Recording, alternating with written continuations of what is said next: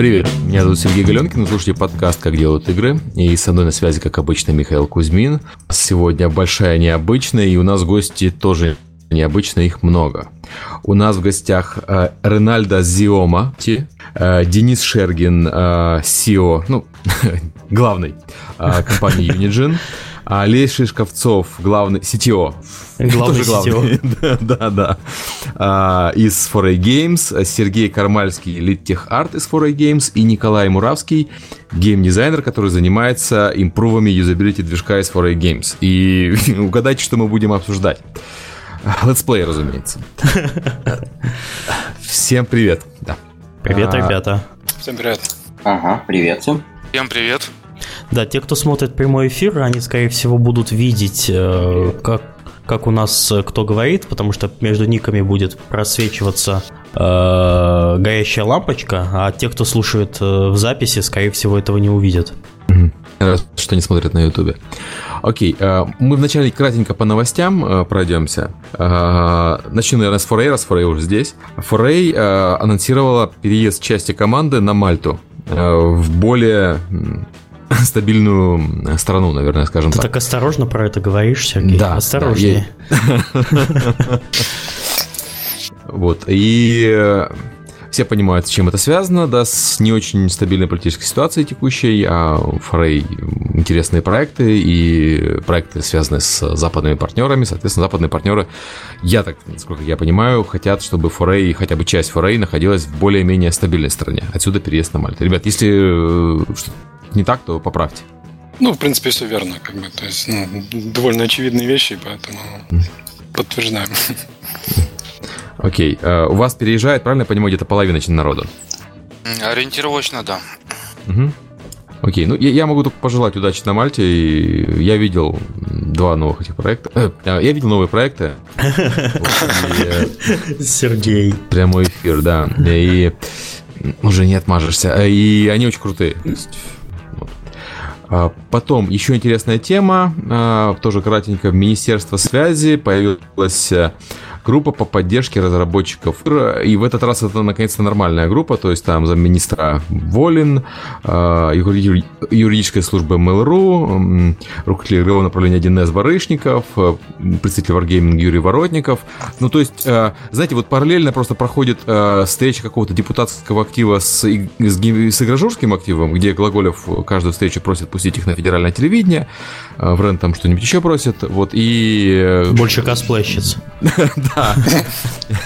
И говорят, что в этот раз обсуждали ограничения а, максимальной длины игровых рецензий. А, запрет летсплееров наверняка все просят. Вот. А, а вот появились как бы уже серьезные люди, они будут обсуждать э, игры. А, пока что непонятно, чего они сделают, но как бы я чуть более спокоен, потому что теперь у нас э, не глагол с Френом решают судьбу игровой индустрии э, в правительстве. И э, последнее к новостям, потому что тема большая, не хочется на новостях зацикливаться. У нас DevGam прошел, где выступал Миша Кузьмин. Это, в принципе, все, что надо знать про DevGam. Один я как будто выступал, да. Нет, на самом деле, я еще модерировал один зал Пушкин с утра до вечера. А, и я понял, что не стоило мне стоять близко к сцене, там работали кондиционеры, поэтому я вернулся с жуткой ангиной, и сегодня я буду по большей части молчать, э, потому что там чихаю, сопливлю и все такое. А, Но ивент был, по моему мнению, очень прикольный. Сергей уже написал э, в своем блоге. А, большое спасибо Лерике и организаторам за то, что позвали. Вот, когда выступал я, мне пришлось напрячь Сергея, потому что самому шутить про себя как-то неинтересно, но вот Сергей отлично справился с этой ролью, и мы получали очень много э, комментариев и в Твиттере, что народа рвало крышу, что они видят подкаст практически вживую, и не хватало только фоновой музыки. Да, да, надо с плеером ходить, вот с Вокманом так. Подходишь, человек поздоровался, включаешь этот кашель фирменный. Я предлагаю, знаешь, как а, рэперы с э, бумбоксом ставят его на улице, поджигают бочку и давай подкаст лепить. Доживем еще до этого, доживем. А, не дай бог, конечно. Ладно, давайте к движкам, а, потому что я чувствую, тут будет много интересного. А, давайте начнем, наверное, с Ray, потому что Unity... А, не знаю почему, не по алфавиту, просто так. Рэй, включись, пожалуйста. А, Да. Э, расскажи, пожалуйста, про вкратце про движок, про то, чем ты в нем занимаешься, откуда, зачем и где применяется сейчас. Ну, вдруг кто-то не знает про Unity, на всякий случай.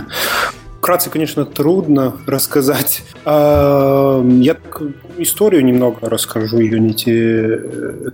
Достаточно давно все началось. А, где-то, уже точно даже никто не помнит, в каком году, примерно в 2003, наверное. Это три человека в Дании, в Копенгагене. Вот наши основатели, так сказать, они до сих пор работают. И они как раз и начали программировать у себя дома, или даже скорее себя там подавали, начали делать Unity. Вначале это появился движок для создания именно для инди-игр, для маленьких игр. И они сами работали над маленькой игрой именно для маков, потому что в то время как-то не было, они не могли найти э, достойный движок достойный себя движок для, на маке. И вот у них такая идея появилась. Mm-hmm. первая игра на движке Unity в 2005 году вышла. Это такой никому неизвестный губол. Эм, и э, в том же самом году они решили, что нужно и этот движок и людям тоже показать. И вот с 2005-2006 года они начали его продавать. Понемножку, понемножку. Э, вначале никто его не знал, и, но потихоньку начали новые платформы добавлять к Unity. Вот Windows, а потом очень большое такое изменение было это поддержка э, веба, поддержка в браузере. Третья платформа очень интересная, это Wii почему-то была. А в 2008 году как-то так все изменилось, и появилась новая платформа. Я как раз пришел тогда работать в Unity, я пришел работать над iPhone. Вот у нас в 2008 году мы начали работать над iPhone. Ну и так вот с того времени все вообще-то серьезно и понеслось. У нас очень изменили тогда продажи, очень увеличились после 2008 года. Там iPhone создал новую на новые возможности для Индии, я думаю. Но он вообще родил новый рынок совершенно игр на смартфонах, потому что до этого не было ни централизованных нормальных каналов дистрибуции, не было такого, я бы даже сказал, культа айфона. Вот. И я просто скажу, что наш там проект начинался еще до него, и там было все немножко по-другому. За что спасибо Стиву Джобсу. Да-да, это... Было печально. До этого все было печально, действительно. Ява игры, контент-провайдеры, плата смс-ками, реклама по телевизору. Да, а, было весело все. Окей, а, сейчас Unity сколько народу уже использует? То есть я там цифру у вас сравнимы с ММО, по-моему. Очень много, я даже не знаю. Это смотря как сравнивать, там mm. больше миллиона даунлоудов, а mm. смотря как сравнивать. Это те люди, которые мы э, считаем, и сколько людей там каждый день используют его, mm. и и эти цифры очень разные. Мне кажется, там около 200 тысяч э, людей, которые достаточно часто используют Unity. Угу. Я, я просто помню, что когда, когда-то э, цифры озвучивали, и там реально были там миллионы, и такое ощущение, что это не, не игровой движок, а ММО какая-то, люди сидят там и играют. Миллионы это даун, я думаю, это вот даунлоды, сколько люди mm. пробуют его, и некоторые поиграются, ничего не делают, некоторые mm даже делают вещи, которые даже на игры не похожи в университете, для каких-то симуляций, для очень разных вещей, честно говоря. Очень много неигрового использования. Ты знаешь, многие люди не только на Unity делают что-то, что на игры не похоже. Это сложно назвать игрой. Так что с этим все в порядке. Окей. А, давайте так, Денису. Э, Денис, можешь включиться и рассказать нам про ваш Unigen? Подожди, давай немножко извинимся перед слушателями. Мы с Серегой такие задолбанные немножко, да. потому что только-только вот буквально с самолета, да, да, да. с Москвы, из, из нескольких малоспящих ночей из Москвы. Так mm-hmm. что простите нас за немножко такой грустный голос. Да, мы нам на самом деле весело. Ой, мы тут веселимся, ой, веселимся. После Москвы, да. Может, Вырвались из Москвы, я, потому да. веселимся. Да. Денис, э, расскажи, пожалуйста, то же самое. То есть, какой движок, для чего писался, где сейчас используется, вот, э, кем используется? Во, это голос Сергея. Все, наконец-то. Слава тебе, Господи. Окей. Ну, я не сильно лучше вас, потому что тут э, из Сан-Франциско в Москву и обратно сейчас в Китай надо валить, поэтому тоже так. С, недавно с самолета.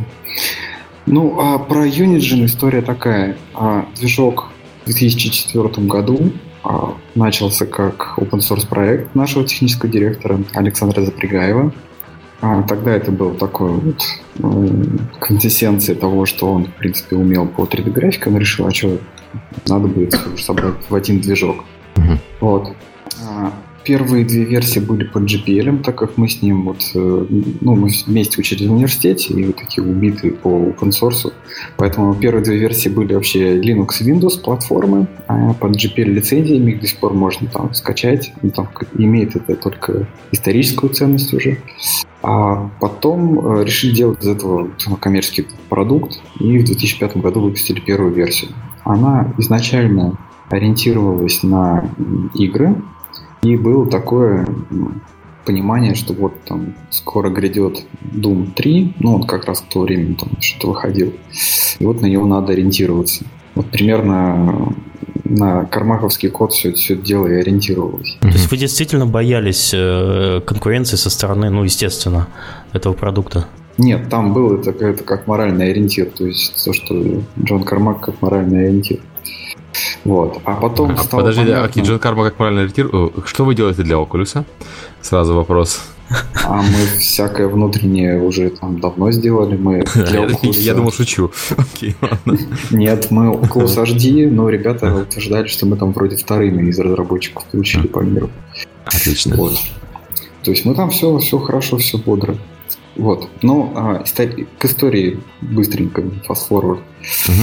А, Потом внезапно оказалось, что движок э, такой очень универсальный, разносторонний, так как он писался не под конкретную игру, а под, э, ну, вот вообще какой-то интерактивные 3D-приложения реалтаймовые и с упором на производительность и мультиплатформенность, то получилось, что э, он с одной стороны, ну, обратная сторона универсальности. С, с одной стороны, он толком не для одной игры не готов э, из коробки, с другой стороны, на нем можно делать совершенно всякое странное, он ни к чему не, ограничивает. То есть такой low-level, клевый фреймворк. Вот. А, соответственно, сразу полезли вот эти вот все странные применения. То есть движок, э, ну, начиная с 2007 года для игр это почти не используется. Ну, то есть э, в процентном соотношении там есть mm-hmm. несколько интересных тайтлов, а несколько из них, ну, как обычно, смертность в геймдеве очень большая у проектов. Это вот а, там я внутренних много видел а, проектов на Engine сделанных, доведенных до релиза, но там корейский злобный продюсер как бы под конец говорит, не, что-то тут Blizzard такой же уже выпустил, не, давайте его убьем. Нету Triple VIP, к сожалению, да, поэтому мы закрываем. Да, да, да. Вот, ну, в общем, э, похвастаться именно играми особо не, нечем. При... Ну, э, как это? Сергей? Сергей за интернет опять не заплатил. Я по-моему, только отдельные биты. Ну, Сергей... ладно, пока Сергей... Да, пока Сергей, Сергей лагает, прорывается, я тут по-быстрому э, про Engine к текущей ситуации. Ну, в общем, а, у нас все бодро, то есть движок вот за эти, это время там оброс функционалом, а, очень много всякого функционала, который не планировалось добавлять. И, в принципе, мы ушли в сферу профессиональных применений, то есть какие-то там а, профессиональные симуляторы, тренажеры. А, а вот, кстати, почему? Странные игры и, и прочее. Ну, странные, то есть когда там надо а, что-то сверхъестественное по производительности, либо там по огромным пространствам. Ну, то, что в типовых играх, в принципе, не особо надо.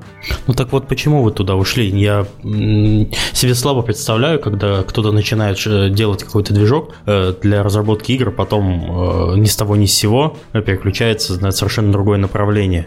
Вот откуда пошла ну, идея? Ну, это, это и натуральным образом произошло, потому что к нам а, приходят клиенты, и мы долго долго пытались думать внутри, что мы игровой движок чисто, но клиенты нас годами э, убеждали в обратном. Возвращали, возвращали. Нет, игры на вашем движке делать нельзя. Нет, игры делать можно. А мы вот сами для того, чтобы это дело проверить, сделали там вот игрушку мультиплатформенного Rush. Там, в 2012 да, году ее выпустили, помню. да. Ну, то есть она, конечно, там с точки зрения геймдизайна не огонь, а, но в целом такой крепенький тайтл пойдет. Угу. Вот. А, там еще что-то повыпускали. Там даже большие MMORPG а, корейские братья делали. Ну, это, говорю, там обидно было. Там хороший тайтл был. В последний момент уже продакшн завершили и отменили. Вот. А, там на Украине MMORPG выходила sci-fi, тоже такая не очень бюджетная, но, но работала в 2010 году вышла и до сих пор, по-моему, оперируется. И сейчас и неплохой инди-проект выходит, там, Gradle. Ребята делают то, что небольшой инди-командой. Очень такой необычный, интересный. Угу. Вот, то есть игры какие-то есть, там и под, под мобильные платформы, и под PC, э, но в основном это то э, не игровые применения, так скажем. И самая печаль с этими игровыми применениями, что большую часть из этого там не то, что показывают, там даже говорить нельзя про то, что мы там рядом стоим. А почему?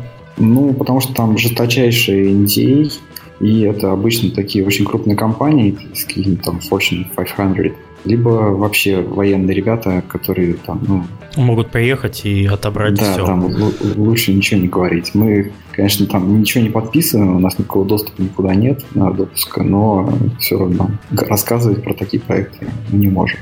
Угу. Вот, как-то так. А так мы в целом вот э, затаргетировались на этот сегмент, и на текущий момент э, я бы сказал, что 90% э, наших клиентов делают не игры. И когда к нам приходят, например, такие разработчики инди-игр, такие, о, мы видели ваши бенчмарки, да, о, я хочу вот такую же игру. Я говорю, ребята, у вас там сколько? Три студента? Я говорю, вот возьмите Unity, и счастье вам будет.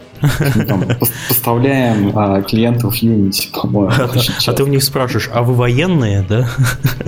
Не, а. обычно а, наш движок хорошо подходит как раз там, где не так критично, что нельзя быстро прототип сделать. Ну, в чем сила Unity. То есть там, ну, реально крутая технология. Я вот очень уважаю ребят. А, это офигенная мобильная версия и очень быстрое прототипирование. То есть тулзы прям для непрофессионалов обалдеть. Вот. А там, где надо всякое тяжелое, нагруженное, сложное, это вот, вот у нас, но там как обычно, там документацию надо почитать. Ну, то есть оно не, за один вечер не соберешь прототип. Угу. И, соответственно, на Индии аудиторию я обычно говорю, ребят, подумайте еще раз, возьмите что-нибудь там попроще. Вам, вам тут из пушки по воробьям не надо стрелять, то есть себе ногу отстреливайте. Вот Окей. так.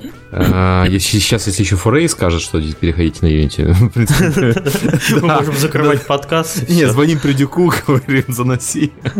Давайте перейдем к Форей. Там вам в чате э, Денис э, Качатран, может, не так прочитал, передает... Хачатрян, Хачатрян, да. А, привет, пишет, да, Карма и Морик, привет. Вот. Так, а, ребят, давайте вы расскажете про Форей. У вас, э, наверное, короче немножко история с движком, но, наверное, не менее интересная. Ну, она, наверное, просто короче, потому что он использовался всегда только дома и только для наших проектов. То есть mm-hmm. он никогда не расходился там по большим рукам. Но при этом тянется движок с таких времен. Ну, я не знал тогда еще Олеся, наверное, когда этот движок зародился. Я, кстати, Сергей вот Кармальский написано. Я технокартист э, на Huawei, и, в общем-то, всегда почти им и был, только какое-то время, на какое-то время мы расходились. Так э, движок. Вот мне интересно, на самом деле, что Олег скажет, но я что-то уверен, что, вероятнее всего, это как у всех. То есть там студенты написали вьювер 3D объектов, и, ну, и там потом уже пошло это все обрастать всем остальным инструментарием. И, и покатились. Да, ну и, соответственно, то есть либо где-то кто-то клюнул на ну, тогда многие клевали на рендере. Конечно. Это было там ну, 2000, может быть, 99 год, на самом деле, еще, когда уже кто-то заинтересовался. Это кто-то был, это JSK. А, а клевали как? То есть, э, красивая клевали? картинка берем? А, ну, ну как клевали? Тогда движков было абсолютно, ну, как бы совсем немного. То есть, и mm-hmm. помимо этого, у многих людей, которые планировали каким-то образом делать день, ой, делать день, делать делать игры. Нет, это правильно они, говорил, абсолютно, э, Это абсолютно неправильно. Ладно, не об этом. А, у них э, не было там полноценного представления, на самом деле, как много всего нужно от движка. То есть э, тогда очень часто, ну, кстати, вот один из вопросов, то есть там о выборе движка, тогда очень часто люди считали, что можно полностью все написать там, с нуля и так далее. Они ну, до сих это... пор считают, подожди. До сих есть пор? такие, да, есть такие. Ну, не ну вот компания Форей, например, сама Компания Форей 15 лет его делает уже. Ну, ей, ей, у них все нормально, как бы все есть в этом движке. То есть, я рассматривать вариант э, там, написания нового движка заново, ну, по поводу нам, вообще, нам не приходится. По поводу красивой картинки я хотел рассказать, как меня в детстве кормили. В детстве я очень плохо кушал. И мама, чтобы, ну, совсем маленький, когда еще был, и мама, чтобы меня накормить, использовала елочные игрушки. Я сижу, не ем манную кашу, мама достает елочную игрушку красивую, показывает мне, я открываю рот, она мне туда быстро раз ложку с манной кашей, я таким образом и ел. У меня есть до сих пор эти елочные игрушки, измазанные манной кашей, сохранились. Вот. Вы, наверное, вот так же движок показывали. Красивая картинка, все открыли рот, а им раз туда проект, и хорошо. Стало страшно и грустно. И грустно как-то. Ты мог есть елочные игрушки. Это как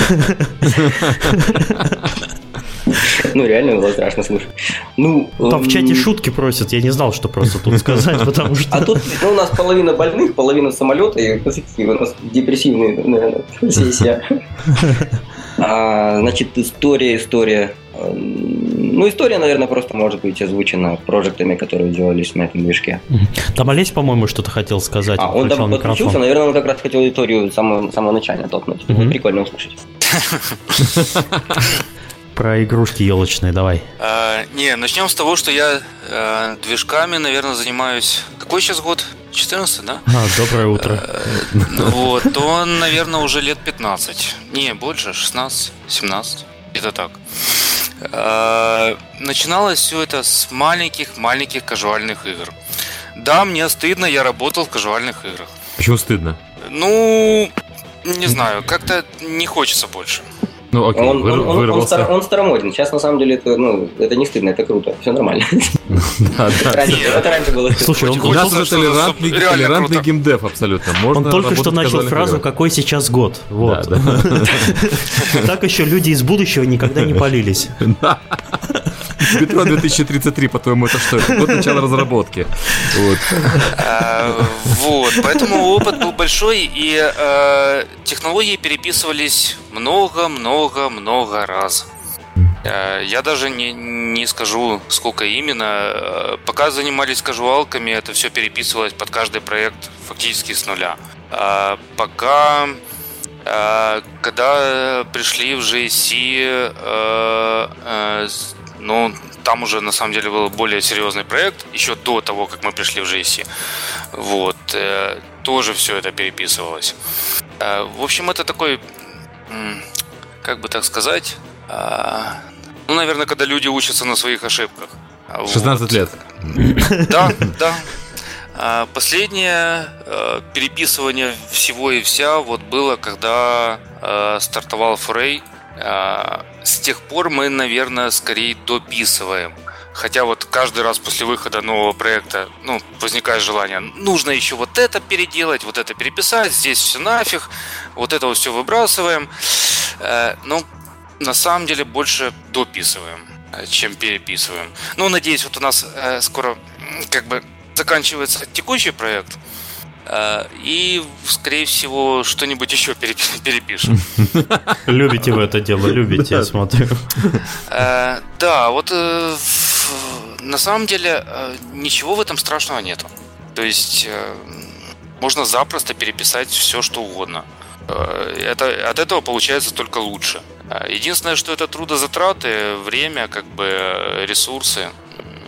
Это ну да. окей, не, не у всех просто есть 16 лет. Ребят, я предлагаю, поскольку э, представление, ну, представление, да, вступление... Все, Немножко э, затянулось. Закончилось, да, давайте уже включаться все вместе и пойдем по таким, по основным темам. Вот там, Денис, Рэй, э, все остальные. Вот вы, выбор движка. На каком этапе он выбирается? Я, я понимаю, что с точки зрения программиста это как бы, ну, как, как начали писать движок, так и вы, выбрали. Вот. А как, на ваш взгляд, он должен выбираться? На этапе там, концепта, то есть ты когда делаешь игру, ты сразу знаешь, что она будет на Unreal и пишешь себе диздок или там чуть позже. Учи, учитывая особенности движка, да, да, или да. там, или наоборот, э, под, э, господи, движок выбирается под особенности проекта. Я часто видел, как под особенности бизнеса выбирается движок. Это тоже вариант, кстати. А почему, к сожалению? Ну, не знаю, ну не, это не, не всегда самый лучший выбор получается. Вот я в больших компаниях видел и работал сам, что так вот мы купили движок, ребята. А, вот так вот? Да, Или вот у нас столько лицензий использовалось, вот столько до сих пор, вот еще лежат невостребованные, давайте вы на нем. Окей, я просто наслышан про примеры достаточно успешных компаний, которые, например, пишут все на HTML5, если получилось, или на флеше, если получилось, они начинают его уже портировать на Unity, там графику добавлять, иногда, иногда не добавлять. Вот. И я думал, что с этой точки зрения ты говоришь про бизнес. Мне казалось, подход разумный на самом деле. А вот хотелось бы, чтобы наоборот, если говорить о флаше, потом на Unity, хотелось, чтобы вначале на Unity, потом уже на, на, на флаш лучше не вообще. Ну, я не разбираюсь, потому, собственно, вы здесь, и мне сказали, что Flash дешевле, чем Unity в разработке. Вот, э, если надо сделать быстро и, и, и дешево, и плохо. Вот так вот. То есть, э, э, откровенно. Быстро, дешево, плохо. Проверить, работает или нет. Работает, переписываем на нормальном движке, в обычной Unity. Окей. А контрмнение есть какое-нибудь? Ну, на самом деле, есть немножко другой опыт общения с э, ребятами, которые выбирают движок. Ну, все внятные все-таки это на препродакшн стадии, на самом-самом раннем, в начале препродакшн делают, когда более-менее уже понятно а, требования к по технической части требования по поводу того, чем это будет отличаться от какого-то типового жанра, а, ну, э, представителя жанра, либо это будет просто клон, и тогда там вообще все понятно. Вот, и потом, а, ну, внятные лид-программист садится писать, э, проверять ключевые, ключевой функционал на, на нескольких движках. Но обычно все-таки это несколько движков у нормальных людей, а не один кандидат. Ну, там топ-3, например, они берут и uh-huh. под свои задачи и проверяют. И по э, части контента тоже смотрят, насколько для них пайплайн э, для их типа игры подходит. Слушай, а вот проверяют, вот, вот это и очень интересная тема. Ну, то есть э, в компаниях, где я работал, э, как правило, это выглядело как черный ящик. Мы берем CTO, в него скармливается вопрос, а на чем написать? CTO неделю думает, выходит и говорит, мы неделю пишем жует. Э, свое. Ему говорят, не, мы свое не можем писать, дорого. Он говорит, тогда мы выбираем вот этот движок. Вот. И а поскольку здесь присутствуют, собственно, технические люди, расскажите, а какими, чем вы руководствуетесь, когда вы выбираете тот или иной? Неделю это как-то очень оптимистично. ну, я так условно, да. Из опыта общения с а, потенциальными клиентами, то есть там покупают они или не покупают, там вряд ли, ну, потому что не бывает универсальной технологии что-то кому-то подходит, кому-то не подходит. Если не подходит, наоборот, это наша задача как производителя движка не впарить им, а наоборот убедиться, что если это не подходит, то не дай бог купит. То есть это страдания будут у обеих сторон, нам это зачем вообще? Вот. А обычно где-то до месяца, две, две недели, четыре недели на поиграться с движками выделяется, и среднем на каждый из них, но если э, там люди загнаны, то ну неделя все равно у них поковыряться есть на то, чтобы попытаться скидать какой-то прототип в одном движке, потом еще неделю попытаться то же самое собрать в другом движке. Ну вот, подожди, вот. Ты, ты неделю за, за неделю собрал прототип. Я, насколько я, опять-таки, не программист, но если я правильно понимаю, то когда ты собираешь прототип э, в движке за неделю, это именно прототип. И вот эти все, э, ну, вот как бы хак на хаке, да, э, за эту неделю сделано. И проблемы движка, они могут раскрыв, раскрываться обычно, когда ты делаешь там что-то системное уже, и то, что ты делаешь в ближайший год или там два года, если у тебя проект большой. Вот. И как ты можешь за эту неделю оценить э, вот, эти большие вещи, которые на этапе прототипа обычно просто не используются? Или, или оценивается нет, а оценивается чисто, как он шейдеры делает, ну, условно? По опыту никак. Ну, то есть там проблема э, наших лицензиатов как раз, ну и я так понимаю, у остальных э, производителей движков та же самая беда, что Например, можно оценить, пайплайн может оценить. Вот, например, все берут Unity и на стартовой, на начальном этапе, ну, реально классно. То есть очень быстро можно бац-бац-бац, и у тебя что-то похожее на э, жизнеспособный проект уже работает. А, и для кого-то это как раз является э, основным критерием выбора, и, ну, то есть, чтобы можно было быстро что-нибудь там итерировать прототипчики, потом там скотчем это все смотать и выпустить. Вот. А для кого-то, если критичное, что там по, по производительности, если они там планируют потом очень тяжелый контент или там все это дело масштабировать очень сильно, то для них это не покажет. А вот такой быстрый тест, он ни, нифига не покажет, а потом на этапе эксплуатации, может быть, они пожалеют о выбранной технологии, ну, может, не пожалеют. Ну, вот ну, да, есть... и смотри, вот ты, ты, собственно, сказал то же самое, что я, а как, на что смотреть, чтобы не пожалеть потом о выборе?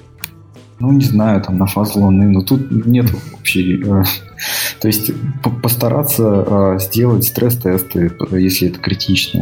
Ну, чуть-чуть более ответственно подойти к движку, потому что выбор движка, он это то, с чем потом проекты там жить ну, год, два, три. И вот смена движка, я видел это на проектах, а некоторых это очень кровавое мероприятие, все страдают. А, Риналис, а ты можешь что-то по этому поводу сказать? Вот, э, именно по выбору движка за месяц? Это действительно такая серьезная тема, как вот выбрать движок, особенно если у тебя мало времени, это Часто а люди не, нередко люди пользуются нередко люди пользуются своим предыдущим опытом, даже mm-hmm. с теми же самыми движками. Нередко, нередко команд, все-таки команда уже работала с разными движками. И люди уже знают, так сказать. Может, не для этого проекта, но два проекта назад я уже использую этот движок, и были такие, такие проблемы. Люди между собой точно так же разговаривают. Разговаривают, с, пытаешься найти кого-нибудь технического лида на похожем на тебе игру, на какой-нибудь другой компании, пытаться с ними поговорить, какие у них быть, были проблемы с движком. А, естественно, самому, вот так, если у тебя никогда движок этот не брал в руки первый раз, я думаю, что недели точно не хватит. Э, и месяца может и часто не хватить, просто потому что вот именно проблемы, глубокие проблемы, их вытащить достаточно трудно может быть. Okay.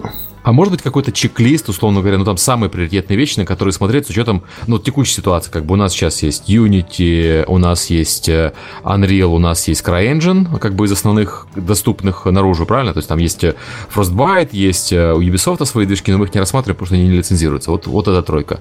Вот на что смотреть на них? Я думаю, что с моей точки зрения это хорошо смотреть на две вещи. Например, как можно быстро итерировать и прототипизировать, uh-huh. а, а с другой стороны нужно как, вот каким-то образом посмотреть что-то похожее на то, что ты будешь делать, но именно ему стресс-тест сделать. Если MMORPG, ну так вот, наверное, что Network э, и нагрузку нужно смотреть каким-то образом. А, ребята, есть какое-то еще альтернативное мнение? Там, Сергей? Ну да, собственно, когда какая-либо команда выбирает для себя движок, то есть она выбирает какие-то свои нужды. То есть нужно, mm. а, нужно во-первых, определиться с этими нуждами, то есть что именно интересует в новом проекте, то есть для этого самого нового движка. Вот, а и после этого, как бы, когда есть такой базовый список, можно уже смотреть э, преимущества и плюсы и минусы каждого движка. То есть Unreal, CryEngine, Unity, вот, и а, понимая вот эти плюсы и минусы каждого engine, можно переходить, собственно, к самой эвалюации этих движков. То есть эвалюация этих движков это может быть банальная вещь, как допустим, на основе, на основе опыта этой команды бывшего, то есть, например, попробовать перестроить какую-то игровую локацию, которая уже была создана до этого. То есть, например, если бы мы в форе сели, там переделали какой-то игровой уровень из э, метро 2033 и попробовали его сделать в CryEngine, попробовали его сделать на Unity, и, собственно, после этого мы бы смотрели уже результаты какие-то конкретные. То есть и вот этот вот чек-лист каких-то сильных и слабых сторон э, каждого движка по отдельности, он очень сильно дает такую вот общую картинку и вообще понимание, как бы, какой движок подходит, какой нет.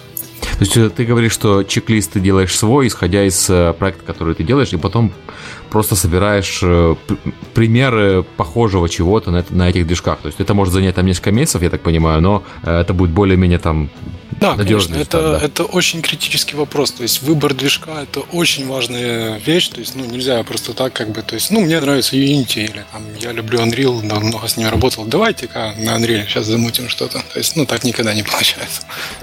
Вот, кстати, а вот... Э, Ты знаешь, кстати, это... иногда получается. Вот да, я там... хотел про это упомянуть. Смотрите, я много слышал о том, что люди выбирают Unity, потому что им легко нанять людей, которые понимают Unity. А если людей нет, легко обучить. Да, то же самое раньше с флешем было. Да, абсолютно. И почему флеш был очень таким распространенным механизмом прототипирования. Вот. Э, то есть я вот уже слышал, что Unity лучше для прототипирования, чем флеш. Но серьезно, я неоднократно видел, когда проекты под Unity прототипируются на флеше. Ну, это одна из особенностей все тех же движков. То есть, например, ну, на текущий момент для Crytek не так много документации, допустим, как для Unity. То есть, поэтому, собственно, и прототипирование, и поиск новых людей как бы легче будет э, происходить, если выбрать Unity. То есть, это один из плюсов этого движка. Угу. Ну, да, преимущество массы. А такой вот опять-таки кадрам. Вот у вас э, свой движок. Э, очевидно, что людей, знакомых с Foray, э, движком нету. Тут в комментариях пишут, что вы обещали SDK выпустить, но пока не выпустили. Соответственно, там ну, модеров у вас таких массовых нету. Есть проблема с набором людей? Мы еще раз обещаем. Вы каждый раз, когда к нам в подкаст будете приходить, каждый раз будете обещать. Да, да. Ну, я, я вопрос больше в другом. Смотрите, если найти чека на Unity э, работавшего, то, в принципе, клич кинул и нашелся. Если на Unreal, то сейчас уже можно кинуть клич и найдется. Некоторое время назад надо было просто схантить, но все равно найти можно. Не-не-не, а... подожди, Сергей. Вот так вот. Если не нашелся человек, клич кинул, человек да. пошел, скачал Unity, поковырялся в нем неделю, пришел и что-то уже в нем знает. Ну, ну... Вот про это вот Э, речь, наверное, идет, ведется. Что доступность движка делает его как бы популярнее и облегчает э, поиск кадров. Не, ну Unreal тоже сейчас доступен, и на Unreal тоже, в принципе, можно скачать ну, да, но мы, и... ну, про Foray так немножко да. вилы да. в бок. Да, мы вас пинаем, отвечайте.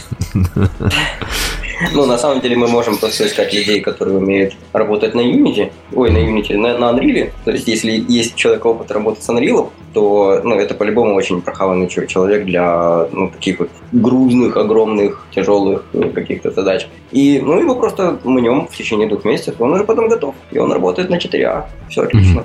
То есть, если он справляется с переходом, конечно, все как бы классно. Нет, но, наверное, он с Unreal тоже плохо справлялся. То есть специфика такая, если на проект, проект делать за два месяца, как бывают проекты, конечно, определенные, то подход делать на своем движке не подойдет, потому что если вы человека учите два месяца, а проект делается за два месяца, то да. А, когда проект делается два года, наверное, имеет смысл, да? Типа. Окей. А, опять-таки, слушай, опять-таки, вы берете человека, два месяца учите, ну это же два месяца его кто-то учит, этот человек, который его учит, он же в это время не работает.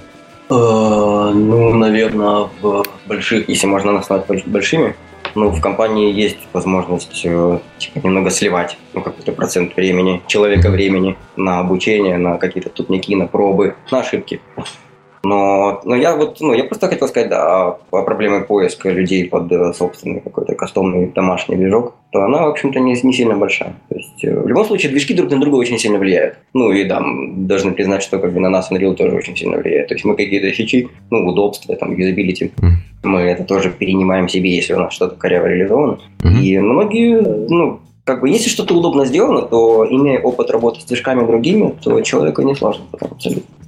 Окей. Okay. Да, вот э, я тут тоже хотел бы подтвердить, э, что у нас такой же опыт, что ну, большинство разработчиков, которые приходят к нам, это ну, типовой сценарий, это они попробовали делать что-то на Unity, и, и ну, вот у них там какой-то странный такой проект. Это не потому, что Unity плохой, а потому что ну, как бы невозможно быть универсальным движком про все.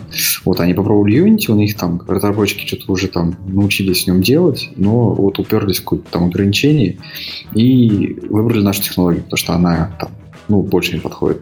И они переключаются на нее и начинают фигачить, э, ну, вроде бы другой движок, но скорость переключения очень, очень быстрая, потому что ну, концептуально многие вещи в современных движках, да, они одинаковые, и как бы если человек может там писать код, ну, вот он пишет код. Если он делает там, а, умеет делать контент, он ну, пайплайн почти у всех одинаковый. Так что это немножко переоценено вот этот вопрос про угу. переключение на новую технологию. Ну, все равно два месяца, знаешь, это переоценено, наверное, для больших компаний, а для маленьких два месяца это все-таки серьезный вопрос. Ну, опять, мы говорим, ну, вот я не знаю, это не обязательно два месяца, потому что кто-то там начинает, э, ну, мы брали ребята, они там что-то первую неделю начинали а, что-то продуктивное делать, там через пару недель а, после Unity Experience а, уже вполне себе уверенно делали фичи mm-hmm. на Unity. Окей, а давайте вот сразу, пока у нас здесь есть ребята со своим движком, и два месяца переучиться на движок, а создать свой движок. Ну, то есть я понял про 16 лет, это здорово, э, окей, э, там, ни, ни у кого нет 16 лет на то, чтобы писать движок. Если сейчас сесть и писать движок Не нуля... надо. Окей. Все так сразу, вообще даже не договорил. Подождите, а Division... Просто а, нет. А Frostbite, а Frostbite не с нуля. Вот. Ну, как ну, если, Если Совсем никакой нет, у вас да. не, не, нет э, ресурсов, э, как у вот, э, мажорных паблишеров, а надо вспомнить, то есть там количество нулей, которые у них выделяется на R&D, то просто не надо. Вот 2014 год, время ушло. Окей, okay, я понял, не единственная надо... причина, которая может подвигнуть на написание своего движка, если у вас проект настолько с левой резьбой, ну вот прям вот, вот и вот э, в нем эта особенность движка будет вот прям киллер фичой. Но тут тоже нужно четко себе понимать, что придется написать все равно кучу общего кода, который в существующих движках уже есть, и может быть, ну, проще взять там, не знаю, плагин какой-нибудь к существующему движку написать. Потому что и, и есть проблема, а, надо очень внимательно смотреть за ведущим программистом проекта, потому что, э, ну, как обычно, программисты, оставленные в одиночестве, без присмотра, они склонны к написанию универсального движка всего на свете. Слушай, их даже калькулятор да, да. попросить написать, они там напишут что-то странное. Вот, поэтому надо очень внимательно и считать и думать. То есть, когда там будут говорить, да я сейчас тут движок за три месяца накидаю, а потом тут игру гениально сделаем, ну, просто нет. Окей, а вот э, ты сказал, что требуется много ресурсов. А ты можешь оценить вообще количество ресурсов, чтобы написать конкурентоспособный движок? Вот я не буду говорить массовый, как Unreal Engine, но вот типа как Под, под себя. Под, под себя, себя, да. Под себя, ну, у нас, у нас есть такой мем э, локальный, я уже там на Девгаме говорил, называется «Три, э, три программиста, два месяца». Универсальный ответ на вопрос о сроках. Сколько нужно? Три программиста, два месяца. Нет, точно не успеют. Хорошо. Ну, а, а, у вас, а у вас такой, ну, какой-нибудь, ну, такие сроки оценки есть? Ну, а, скажем так, если говорить про движок, ну вот middleware на продажу и движок для внутреннего использования, то трудозатраты там э, от как минимум три раза сложнее сделать middleware на продажу, чем для внутреннего использования. Угу. Ну, там, ну, по понятным причинам. Раз. Документация, сопровождение, а, не только понятность. Объем, объем функционала, а, да, он избыточен для какого-то одного конкретного продукта. У нас там функционал там дикий, а, дико избыточный, потому что очень разные запросы. Для конкретного про проекта это не надо все. Но все равно получается, грубо говоря, там от двух до трех лет вы будете писать движок, который который, на котором можно делать что-то внятное. А сколько людей его будут делать? 2-3 года я понял по срокам, а сколько людей вот, при этом а, надо? Это тоже такая проблема, которая не всегда а, параллелится. Ну, так же, как там байка про 9 женщин за один месяц э, ну, да, да, я не родят. Я, я вот, потому и понял, что тоже... 2-3 года срок неуменьшаемый, а сколько людей для этого надо? Вот, ну там обычно как минимум лучше двух, как минимум. Это уже минимальный набор. То есть один там тулзы пишет, другой движок, потому что когда один, один тоже человек пишет тулзы и движок, получается, ну, плохо получается, в общем. Вот тут, кстати, в чате э, Snake задает вопрос. У Sony в каждой команды свой движок с нуля фактически. Почему так? Есть у нас представители ну, компании Sony, нет? нет? Ну хотя бы подумать. Ну, почему я могу предложить такую версию, что Sony это по сути владелец платформы, поэтому желательно диктовать э, как бы свои условия. Ну, то ну, есть, знаешь... мы не возьмем вашу игру на паблишинг, если вы не напишете свой движок, что ли? А, да нет, ну просто когда у тебя есть своя платформа, и, собственно, как бы вполне логично вкладывать дальше все свои ресурсы как бы во все свое. То есть ну, не нужно использовать какие-то дополнительные middleware и так далее. То есть это одна из особенностей, когда действительно нужно э, писать свой движок, это когда есть какая-то действительно уникальная платформа. Например, есть смысл Извини, использовать ты... Э, и а, писать а, свой движок для а, Nintendo DS, например. То есть точно так же и Sony, как бы у них своя платформа и свой движок. Нет, мы, мы сейчас говорим про то, что у Sony есть несколько команд внутренних, каждая из которых изобретает велосипед заново. Да, да, да, да. А, они основаны на базовом, то есть, ну, как бы понятно, что не все с нуля. Угу. Ну, или DevKit хотя бы. На да. самом деле... У них iSteam есть. Полиция, что, что наверное, есть? сказать, как-то еще подтвердить это, но, ну, может быть, просто Sony достаточно корявая. Ну, реально. Неправда, Sony исправилась. Ну, это окей, нынешнее поколение. Будет потом отдельная тема, ты еще поговоришь о ней, но раньше действительно ведь очень много было. Мне показалось, или Рэй сказал про какой-то айс, что-то ну, там? У них есть, э, они, кстати, шерят кода достаточно немало, у них есть э, специальная Да, команда есть такая. iSteam они ее раньше, во всяком случае, называют. И что они делают? Они код пишут, который используют другие их команды. Это более низкоуровневый код, это не то, что движок весь сделанный, но они достаточно много кода, который используют другие команды. Типа API что-то? Не совсем так. Не Это совсем. Де- действительно под конкретные задачи они решают конкретные проблемы. Те, которые нужны всем, ну, всем им командам, их командам. Окей, okay, да. То есть это низкоуровневое что-то там на ассемблере написанное, которое встраивается в сишный э, код? И, и такое тоже встречается. Да. Угу. Понял. Это все мои познания программирования на этом закончились. Блеснул. Да, ну окей. А вот по платформам вы сказали, что вот для DS имеет смысл сделать свой движок. Есть еще какие-то такие специфики, которые требуют э, свой движок именно платформенные? Ну, где не обойтись? Про DS я понял. Ну, в принципе, есть еще а, такие случаи, когда создаются игры и проекты для каких-то новых, сверх, сверхновых платформ. То есть, например, если бы там Nvidia там выпустила какую-то новую консоль, то Она выпустила, вполне, кстати. вполне целесообразно создать для нее свой игровой движок, как бы это вполне логично.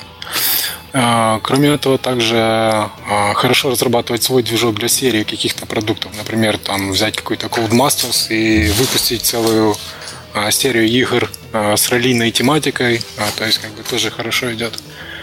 Ну и, в принципе, еще одно из преимуществ это когда создание своего движка это офигенный experience, именно как бы обучающий. То есть те люди, которые стремятся научиться и понять, как все там происходит на самом низком уровне, то есть написание своего движка это хороший такой эксперимент. Дорогой, правда, получается, два года, Но, ну, два, два человека, да. Итог такой, перед тем, как делать игры, напишите свой движок, это будет офигенный experience, будете классно делать игры. Увидимся через 10 лет. А, а, понятно. То есть, а новые платформы. Э, ну, вот, кстати, э, э, Ринальдес, вы всегда успеваете в новые платформы, по-моему, первыми. Нет, кстати, не так. А, мы не стараемся очень быстро. Ну подожди, вот для, для PS Vita э, была же игра на PS Vita, которая э, была сделана на Unity, одна из первых, господи, забыл да. название, такая смешная. Э, на белая. Да, черно-белая, да. А, ну, все равно, нам, во всяком случае, внутри это так не кажется, что мы самые первые платформу поддерживаем. А, мы стараемся чаще, ну, как бы контроль над, над, над качеством нам не разрешает очень-очень быстро выпустить платформу. А, мы стараемся какое-то время проиграть, так сказать, с платформой хорошо вначале ее протестировать перед тем, как мы... Нет, я, я, я имел в виду, естественно, не вообще первый движок, а имеется в виду первый third движок, потому что понятно, а, что там... Таком... Ну, да. да. Понятно, что там эксклюзивы и так далее, они выпускаются первыми на, на многих платформах. На, нам вот... не трудно достаточно в новую платформу обычно поддерживать, просто потому что у нас уже столько много этих платформ есть, что э, очень много наработок просто. Угу. А, и вот, к примеру, там, ну, PlayStation 4 вы же поддерживаете, насколько я понимаю. Да. да. Вот насколько было сложно э, сделать эту поддержку, сколько это там ресурсов заняло. Вот мы поняли, новый движок 2-3 года, 2, 2, года, 2 человека. А поддержка PlayStation 4 в существующей. Можешь как-то оценить? Э, ну, от, наверное, минимально это полгода для одного mm. человека, а так больше один человек один год, примерно так вот, если. Mm-hmm. Но PlayStation 4 а... и вот эти новые поколения консолей, они достаточно просты по сравнению с PlayStation 3 или Xbox 360. Mm-hmm.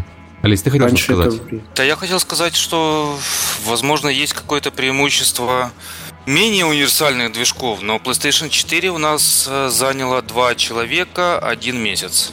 Ага. А э, Xbox One а, заняла один человек а, одну неделю. Да, как-то прям, ну, окей, звучит как-то фантастически. А, нет, ну, ну потом еще были траблы с перформансом, там как бы, ну, здорово, особенно с Xbox пришлось повозиться. Не, ну это, вот, э, это да. Риналь даже сейчас говорит, да, да, год на то, чтобы выпустить движок в готовом использовании. То есть, ну, вы да, себя... Э, вот, э, ну, я не знаю, возможно, это преимущество как бы именно кастомных движков. Потому что, ну, когда говорят полгода на, на какую-то платформу, ну, ну, у меня это волосы дыбом. Ну, это, Смотря это же как. разные решения, потому что одно дело, когда под проект э, движок э, сбинать, ну, игру протонуть на другую платформу а вместе с движком в первую очередь. Это одна задача. А создать да, middleware на новую платформу, задокументировать с примерами, уже там надежно по перформансу, это ну, совершенно другой объем задач. И тут, да, да я на, согласен наверное, с цифрами озвученными. Как бы, в этом, да, есть нюансы. Окей. А, Я думаю, что еще специфика, и когда ты делаешь для людей не из твоих команды движок, вот как делает тот же самый Unity или Unigine, или Unreal, или Source, или еще кто-то, то не можешь движок пилить так сильно по ходу, как ты можешь, когда ты делаешь для себя. То есть, условно говоря, у тебя что-то на движке не работает, тебе приходят ругаться программисты, и ты говоришь, ребят, сейчас, э, сейчас поправлю. А э, это, когда это твои друзья, с которыми ты там кофе пьешь э, за обедом. А другое дело, когда тебе приходят там 200 тысяч пользователей, и они тебе денег заплатили, и они ругаются уже как клиенты, а не как друзья. Поэтому идет да. год Там на разработку. Такие интересные вещи получаются, как тебе приходят твои клиенты и говорят, а у нас вот, вот такой специфический шейдер не компилируется, а не компилируется он потому, что это, например, Sony виноват. И тогда мы, мы пару месяцев сидим и делаем репрокейсы для Sony и уговариваем их что-то починить. Так что это... Да, получается совсем разные вещи. Одно сделать... Одно, одна вещь сделать просто порт, а другое сделать так, чтобы порт работал для всех потом. Вот тут, да, интересная тема, на самом деле, затронута по поводу э, взаимодействия с железячниками и с производителями, там, с разработчиками драйверов, потому что это прям главная боль всех, кто занимается движками. И, к сожалению, когда, да, делается массовый middleware, то там это просто катастрофических иногда масштабов достигает. Но вот у нас из личного опыта очень хорошие отношения с, с AMD, с NVIDIA, с Intel. Сейчас с Apple, наконец, тоже нормальные отношения.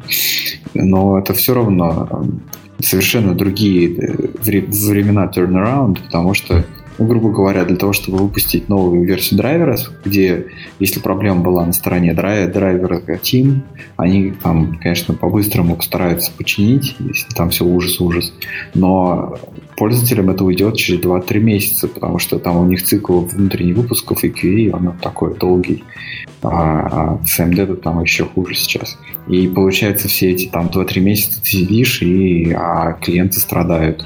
А, а, что, а что не а, так с AMD? AMD у них ну, команда, которая занимается драйвером, там грустно все, в общем.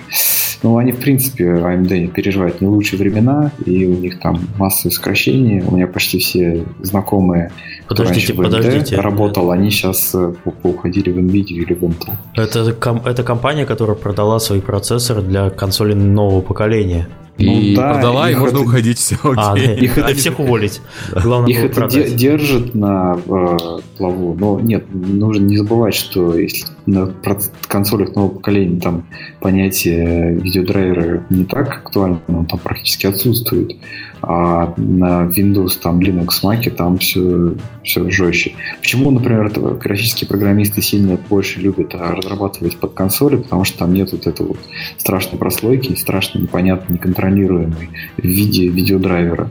И ну, там намного приятнее фигачить, потому что... Вот, Слушай, а вот э, если вот, про, вот, про вот говорим, а там же Mantle как бы анонсировали, да? Вот э, можешь про него что-то сказать? Вот, у всех поэтому, да, мощная надежда, но вот мы сейчас там ковыряемся, я ничего не могу сказать сказать, э, потому что NDA, угу. но вообще в целом Mantle и подхвативший его знамя DirectX 12, mm-hmm. как бы основная надежда на то, что ну, наконец-то будет консольный experience в плане того, что э, не будет такого ограничителя в виде драйвера, что наконец-то также будет close to metal, доступ низкий, низкоуровневый к железу, mm-hmm. и разработчики технологий движков там, э, и вообще игр смогут наконец-то в обход от этого всего ужаса работать.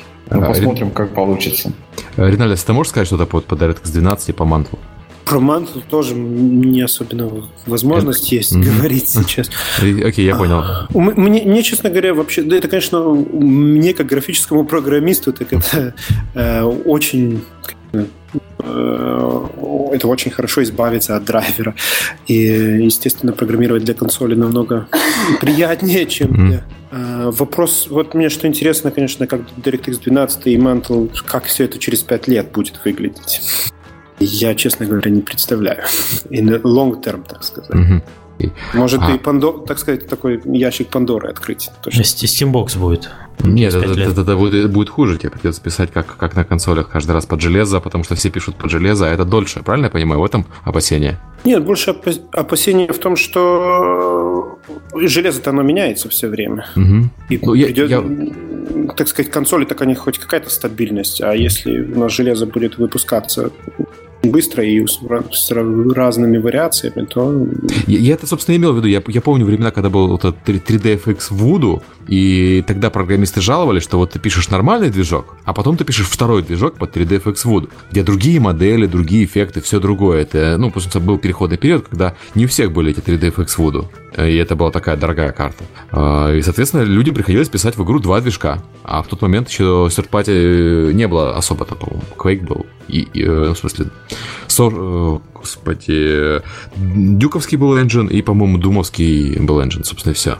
Ну, потенциально, да, возможно, что такая же история может повториться. А, надеюсь, что нет. Но, грубо говоря, вот весь этот адовый объем кода, который присутствует в видеодрайверах, а, причем они от каждого вендора свои, они могут просто переле... в конце концов перевалиться на плечи графических программистов конкретных движков. То есть они, ну, грубо говоря, то есть возмущались, возмущались, что э, плохо драйвер свою работу делает, там тормозит и все такое. Ну, он реально там не очень хорошо ее делает. Вот э, раз такие умные, знаете, делайте. Вы вот под этим грузом потом можете всех накрыть, да, метным тазом. Окей. А, ну, в смысле, это, это плохая перспектива, но мы пока надеемся, что ее не случится. Вот. А, слушайте, мы э, когда обсуждаем еще готовые движки против э, своих, такая важная вещь, которую игроки не видят, это инструментарий и как кроме движка есть и другие э, middleware, да, и вот преимущество, например, Unity, ну, на, на мой взгляд, я не работал с Unreal Engine, потому что я не программист, а Unity я себе поставил там, э, несколько игрушек склепал таких, почувствовал себя гордо программистом, и склепал их, скачивая э, модули из э, App Store, ну, Asset Store, э, Unity, и пользуясь навыками программирования, которые когда-то осваивал давно-давно достаточно примитивными на данный момент. Вот э, есть такая ситуация, насколько сложно строить вообще э, middleware в э, свой движок? И имеет ли это вообще смысл? Если уже писать свое, так писать все свое. Николай, Сергей, Олесь? Я, наверное, отвечу. Угу. При том, что у нас вроде как все свое, мы используем достаточно много middleware. Mm. Тот же PhysX, тот же FaceFX, эм, какие-то мелочи, типа у нас в контент-пайплайне встречается Луя. Угу. Вот. Но она как бы в релизе ее нету, но тем не менее. А Юфорию вы же не используете, да, от Natural Motion? Нет, нет. Э, мы каждый год ездим на GDC, общаемся с ними и каждый год не используем. Вот. Э, да, middleware имеет смысл. А, ну вот наверное, это проблема, опять-таки, э, длинных игр против коротких игр, но многие middleware, которые там есть в Unity Asset Story, то есть он достаточно дешевый иногда, да, такой базовый, но, к примеру, есть разница между движком Pathfinder за 15 долларов, условно, и за 50 тысяч долларов. Вот. Э, я да, кстати, виду... с Pathfinder у нас тоже используется внешнее решение. А можешь сказать, какой или это секрет? Pathfinder это не секрет. А, понятно, ну, как, как у многих, собственно. А, Единственное, что нам пришлось его переписать под себя весь. Вот, ну, ну, Хороший как middleware, хороший. Рекомендуем. Ну, теперь это вот такой свой, родной middleware. Ну, с ну, тоже пришлось переписать немножко, и, и Physics мы все время как бы меняем. Э, то есть, да, есть преимущества, есть недостатки. Вот на Тевгам был доклад по поводу встраивания Physics э, в Unity, может, Рай ответит. Там э, до последних версий приходилось практически все там переделывать с нуля. С нуля нет, это неправда, но там есть очень много разных нюансов. Врут на конференциях, в общем, понятно. Э, с нуля нет, нет. ну, не с нуля, а много, много чего допиливать, потому что, э, как я как сейчас помню, были слова, что э, приходилось э, патчить патчи э, от физикса. То есть приходил какой-то патч, вы его встраивали, но приходилось его еще и допиливать. Ну, мы, например, немножко не так работаем. У нас как бы есть э, исходники всего и вся. Если же там нам что-то нужно, мы просто это меняем. А, то есть... Виналис, может, ты, ты, ты рассказать по этому поводу что-то? Мы тоже, в принципе, с исходниками для физикса работаем, но там патчи, я точно не знаю, э, презентацию не слышу, но у нас проблем много было с платформами, которые оригинально физикс не поддерживал никогда. Когда нужно физикс было переносить на платформу на новую, угу. достаточно много работы было своей. проделано. Ну, и по поводу того же, например, есть такой Scaleform, да, от Autodesk, который достаточно популярный для UI, и он же работает не на всех платформах, и, условно говоря, вот как бы берешь ты Unity, который кроссплатформенный, работает на всем, рисуешь на нем красивый UI векторный на Scaleform, и он теперь не работает нигде, ты опять делаешь игру под Windows, ну, условно ну, там, подается. Вот, это, кстати говоря, э, одна из причин, почему в Unity, например, все свое переписано. То есть мы долго мучительно страдали, mm. до сих пор страдаем из-за этого, но зато у нас портирование и багфиксы, они, ну, код весь наш, поэтому мы сами сами можем его быстро-быстро починить. У нас своя, своя физика, свое решение, свое решение э, юзер-интерфейса, то есть, ну, по максимуму все свое. А минусом, ну, никому не советую так повторять, потому что, ну, как бы эпичное количество работы пришлось потратить. Можно Но немножко когда... не согласиться. Э, с тем, с тем же middleware э, мы, допустим, вот в один момент портировали на Wii U э, как она правильно произносится. Wii U, да. Верно. Да, вот, соответственно, на тот момент ничего под нее из middleware не было. Но это не составило никакой проблемы. Ну, то есть, перекомпилили, все, что неправильно, поменяли. В чем проблема? Ну, проблема в том, когда это немножко... Ну, во-первых, не, не все осилят, а, начнем с этого. Во-вторых, а, не всегда легко портируется. То есть, например, там PC а, портировать на PS3, там, ну, придется переписать там ну, много. Алис, ты сейчас говоришь про свой движок, а вот представь, что у тебя не свой движок, а чужое решение, на него навернуто еще там 15 библиотек от чужих, и еще несколько там медварий, и ты э, исходники имеешь только для половины из них, и пытаешься со всем этим добром портироваться на новую платформу. Не, ну если исходников не имеешь, это, это вообще уже... Это, это, это не middleware, непонятно что. Не, ну окей, имеешь, да, но... Ну, ну если имеешь, мало кому все в твоих руках. Ну, на самом деле, тут интересная тема по поводу э, допиливания именно сами, самих middleware, не просто использования, а допиливания. Потому что, э, например, когда BioWare выпускала на Unreal э, всякие тайтлы, ну, там, Bioshock и прочее, а, там еще делали. Э, Take-Two. У ни... А, да, да. Вот э, там часто... А, вру. Для Mass Effect там была история, что все говорили, о, круто, он, он что, Unreal может. Но а, разработчики очень сильно морщились в этот момент, потому что им для того, чтобы это там сделать, пришлось Unreal переписать ну, там суровым образом. И у них была там форкнутая версия Unreal внутри, студии, которая активно допиливалась.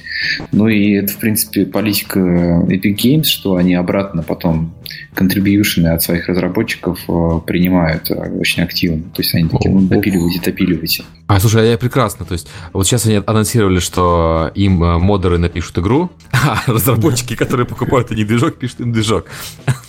По-моему, это Ну, это, мне кажется, интересно, да, подход. То есть он, конечно, выливается в то, что многие как раз не любят анриловские исходники, потому что там фарш просто, ну вот в том числе, наверное, уже э, одна из причин того, что вот там куча всякого от разными кривыми руками засобмичено, и в результате очень разнородный получается движок. То есть такой open source на самом деле просто за деньги? Вот, судя по всему, вот как-то за маленькие деньги они сейчас, да, делают такое вот. А, а вот вообще... Но, но мораль, э, грубо говоря, в чем? Я не говорил, что да, вот такая ситуация про допиливание движков, она типовая, поэтому надо тоже к этому а если у вас проект нестандартный, надо к этому морально готовиться, морально и финансово. То есть там денег на source-версию движка откладывать и э, выделять людей, которые будут, э, у которых квалификация позволяет э, движок пилить. То есть э, тут нужно тоже понять, что грубо говоря, если вы пытаетесь, купив движок, э, сэкономить на квалификации, ну и делать что-то там продвинутое, то это не совсем э, правильно. То есть вам придется, скорее всего, все равно что-нибудь там в нем менять. И тут э, как раз вступает в силу формула, что почему, например, там крупные студии лицензируют э, друг у друга движки. То есть, что они такие неумные, не могли сами написать, что ли? Нет, у них квалификация позволяет, но они просто себе время покупают э, ускорение. Вот и все. Ну и да, есть пример с CD Projekt, который лицензировали движок в этот раз у BioWare и допиливали его в итоге три года под свои нужды, хотя казалось бы, как бы все то же самое, такой же Neverwinter, первый Ведьмак абсолютно, а На самом деле нет. Окей, а вот Unity, Ринальдо, ты, ты можешь сказать, что у вас чаще всего допиливают в Unity? Вот по, по вашему опыту. Я, я знаю, что вы потом это вносите э, в следующие билды, но, правда, вы, по-моему, не берете contribution, вы сами пишете, правильно я понимаю? Да, мы, ну, очень-очень-очень редко, когда мы взяли contribution, наверное, даже нет такого, да. Э, мы contribution не берем, но потому что мы и сорсы обычно не продаем. Это очень-очень-очень редкий случай, когда мы кому-то продавали свои сорсы. Угу. Это как бы у нас такая политика, что мы хотим решить проблемы людей за людей. И потому мы стараемся не давать сорс, потому что мы хотим, так сказать, решать эти проблемы сами, э, чтобы это было... Мы, так сказать, нам это немного непонятно, что когда вот как продавать сорс, угу. э, своему пользователю и потом еще желать, чтобы он сам его как бы. Ну подожди, вот вы не продаете source, не, не, не даете э, сорцы, соответственно, э, в случае, когда возникает проблема на большом проекте, который надо менять, вы сами подключаете просто специалистов, которые под, под этих людей делают движок? Потому что я слышал, что вы такое делаете на некоторые проекты. Да, иногда так случается, что либо мы даем людей, которые помогают mm-hmm. его починить, так сказать, либо, либо очень... Обычно пользователи получают, покупают source в том случае, если им так называемый security нужен, когда они хотят, если что случится, вдруг, чтобы они все-таки имели бы и доступ к, сор, к сорсам. Угу. Вдруг им надо бы какой-то такой патч сделать, еще что-то такое. Это обычно почему мы продаем source. Угу. Ну, а вот можно а... еще а, про продажу исходников, как бы мы лицензируем, в том числе с исходниками, а, ну, тоже стараемся пореже делать, потому что там пиратство, все дела. Но а, причины, по которым а, внутри принимают, да, одно это чисто security, что им спокойно будет. Второе, все-таки, когда нужно сделать что-то нетипичное, ну, вот, вот реально надо иногда. Вот есть функционал в движке, вот он есть. Э, надо сделать что-то нетипичное и просто там один модуль, ну, чуть-чуть модифицировать его поведение. Там кода-то может быть немного, но это критично для проекта. И если сорса нет, то, ну, как бы люди все обламываются. Вот, но тут есть, кроется а, такая тоже большая ошибка, которую люди, которые покупают исходники с исходниками движки, а, разработчики, они иногда начинают там радостно в них по локоть залезать и начинать там направо-налево все править. Потом наступает время им мержиться с обновлениями, ну, то есть там и вот тут начинается боль, страдания и, и кишки на, потолке. Потому что э, сколько раз ты им не говоришь, ребята, вот есть API, вот, вот, вот мы за него отвечаем, что вот он останется вот таким же. А за кишки и движка как бы там оптимизации случились, ну еще что-нибудь. И никто не гарантирует, что оно точно такое же будет. И они получают там, ну у нас, ладно, у нас там часто апдейты выходят, то есть там раз в месяц они апдейт получают стабильный. А, например, э, у Unreal, я не знаю, ну, тоже, кстати, они сейчас часто. Ну, например, раз, через, через полгода, через год они получили движок, там вообще все поменялось. И они сидят и так смотрят на это, и программист уже просто, ну, у него рука тянется выпить просто. Ну, про Unreal я слышал, что они просто не ставят апдейты, не, не апдейтятся, не мержатся. То есть, окей, мы взяли Unreal в 2011 году, если проект вышел в 2014 году, это все еще на Unreal из 2011 года. Ну, это вот, э, получается, жизнь в прошлом. Да, вот э, Олесь э, напоминает, что действительно Unreal сейчас тоже намеченную схему перешел. Mm. И, ну, вообще, это правильная политика, что используйте API и не лезьте в кишки из движка. Это боком вылазит все очень. Mm-hmm. Да. Согласен. А, давайте немножко по про деньги. А, не, давайте про деньги потом. Давайте поговорим про вот особенности консолей и про особенности нового ПК. То есть мы там вкратце AMD затронули, э, Mantle, э, и э, низкую, доступ к низкой архитектуре ПК аж на консолях. Вот что э, такого прям... Ну, мы говорили про это полгода назад э, с Олесем в том числе, но сейчас же они залезли туда вот реально внутрь. И можете сказать, что там такого нового, что повлияет на разработку? Здесь темно. Дежурная шутка от Кузьмича, извините. Я бы ответил, если бы, а, ну, как-то уточнили вопрос. Ну, А смотри, э, команда, которая делала до, до этого, ну я не буду брать PastGen, потому что не так много среди нас слушателей делала под PS3. Команда, которая делала до этого до PC, сейчас делает как положено мультиплатформу. Вот что такого в Xbox One и PS4 в архитектуре, о чем им стоит знать? Я, я не могу сказать конкретнее, потому что я не программист. Вот ты как представь такого программиста и скажи ему, я не знаю. Скажем так, э, Sony на этот раз очень-очень порадовала. Причем абсолютно во всех аспектах, включая тулзовины. Э, я уже не говорю про железо, как бы Sony очень порадовала. Okay. Мел... А Мелкософт такое ощущение, что делала, как бы, не знаю, телевизионную приставку не для игр. А, ну, То есть они есть, да. для, для чего-то другого делали. И не знаю. И организация ужасная процесса, в смысле коммуникейшена с ними. Ну, так, грустно все, на самом деле. Э, ну, это так организационно, ты сказал. А вот технически там какие-то принципиальные вещи есть или что нужно знать? Или все, все равно это ПК в коробочке, и поэтому... Нет, это не ПК в коробочке. Но любая консолька это означает более-менее как бы низкоуровневый доступ. Это означает, что аналогичное PC-шное железо, ну извините, в два раза слабее, чем э, э, точно такое же, но в консоли. Вот. Э, и Окей, ну, я, я перефразирую. Вот у вас программист э, за месяц, за неделю портировал на Xbox One. Вот что он эту неделю делал? Что именно потребовалось ему сделать? Э, именно с Xbox э, там возня со всякими API дурацкими. Okay, вот там а ни, ничего сложного. А PlayStation, они, грубо говоря, решили, зачем нам делать какой-то драйвер вообще в принципе. Вот вам регистры, вот вам э, common buffer, пишите туда дворды, командочки, и все будет хорошо. То есть э, нужно было целиком напрямую общаться с железом. Э, это заняло время, вот, но при этом больше проблем с PS не было. То есть месяц потрачен и, и все, и забыли. А с Xbox еще возились и возились и возились. Подожди, я... писать напрямую в регистры, как вот, извините, в 90-е в смысле, да?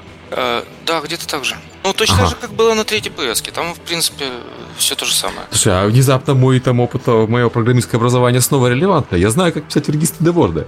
Я этим занимался. Спасибо, Sony. Э, на самом деле, видяки уже настолько э, подросли, и они настолько, можно сказать, умные, что с ними достаточно легко общаться. Окей, по ПК, э, по мантлу мы поняли, по DirectX мы поняли, что-то у NVIDIA такого есть, что нам стоит знать, или все уже сказано? Нет. NVIDIA сейчас очень сильно, по-моему, на, на мобильную сторону э, направлена.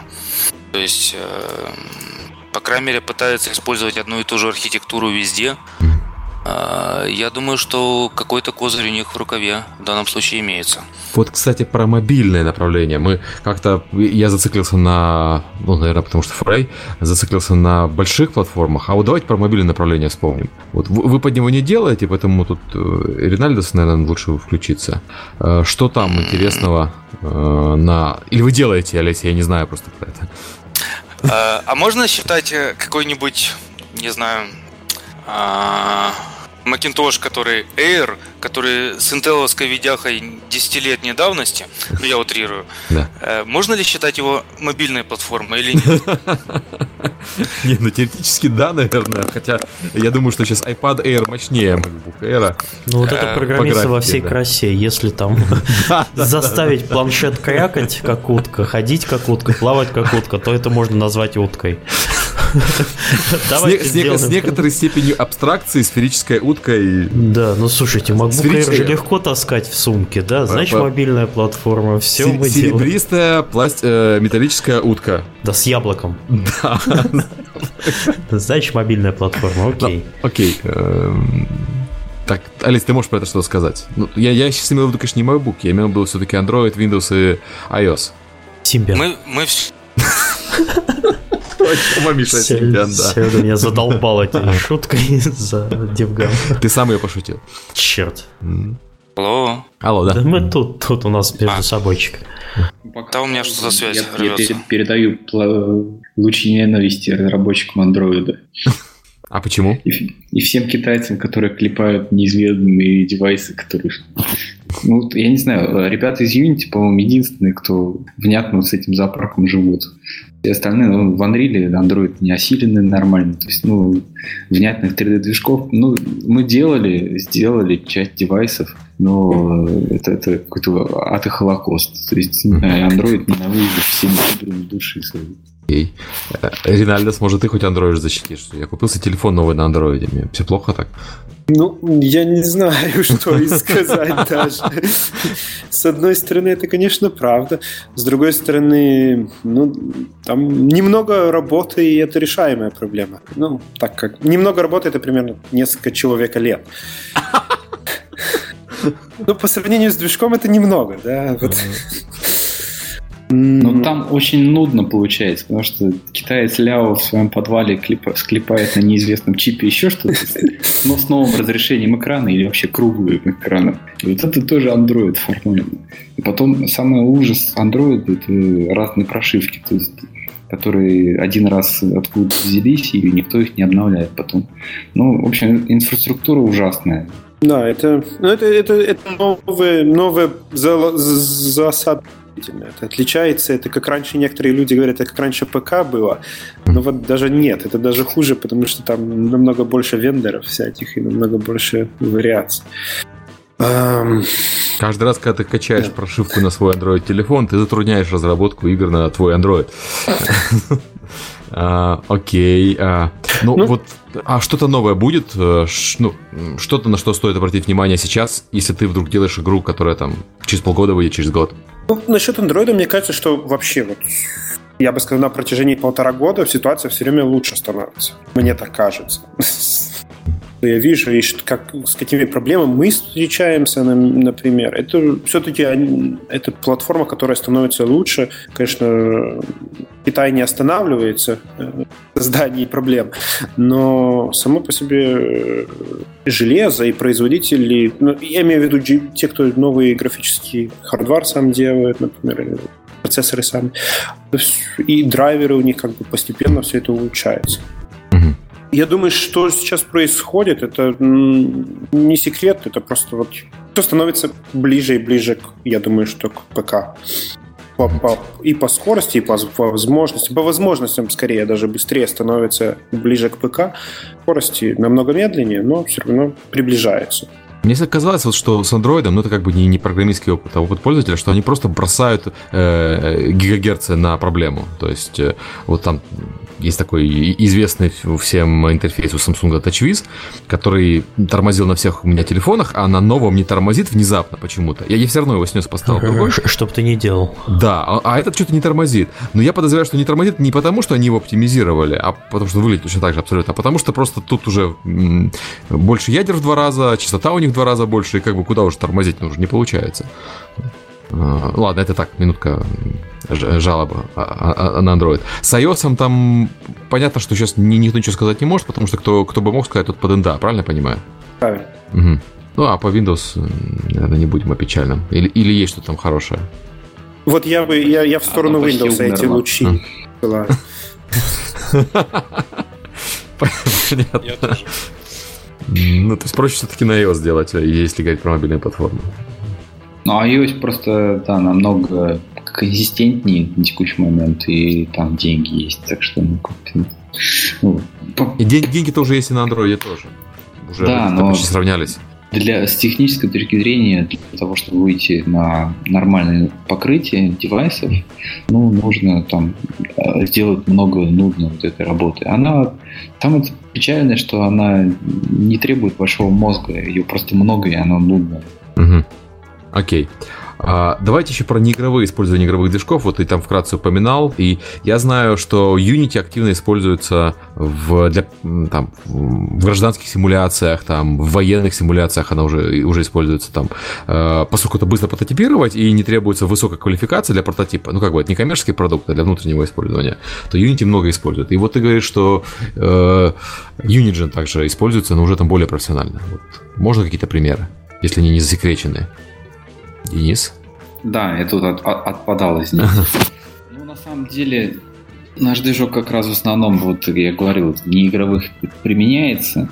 И да, мы видим, что практически все, э, даже там, ну, большие профессиональные занудные разработчики э, до этого что-то по-быстрому делают на Unity, а потом ну, вот, приходят к более, так скажем, специализированным решениям типа нашего движка.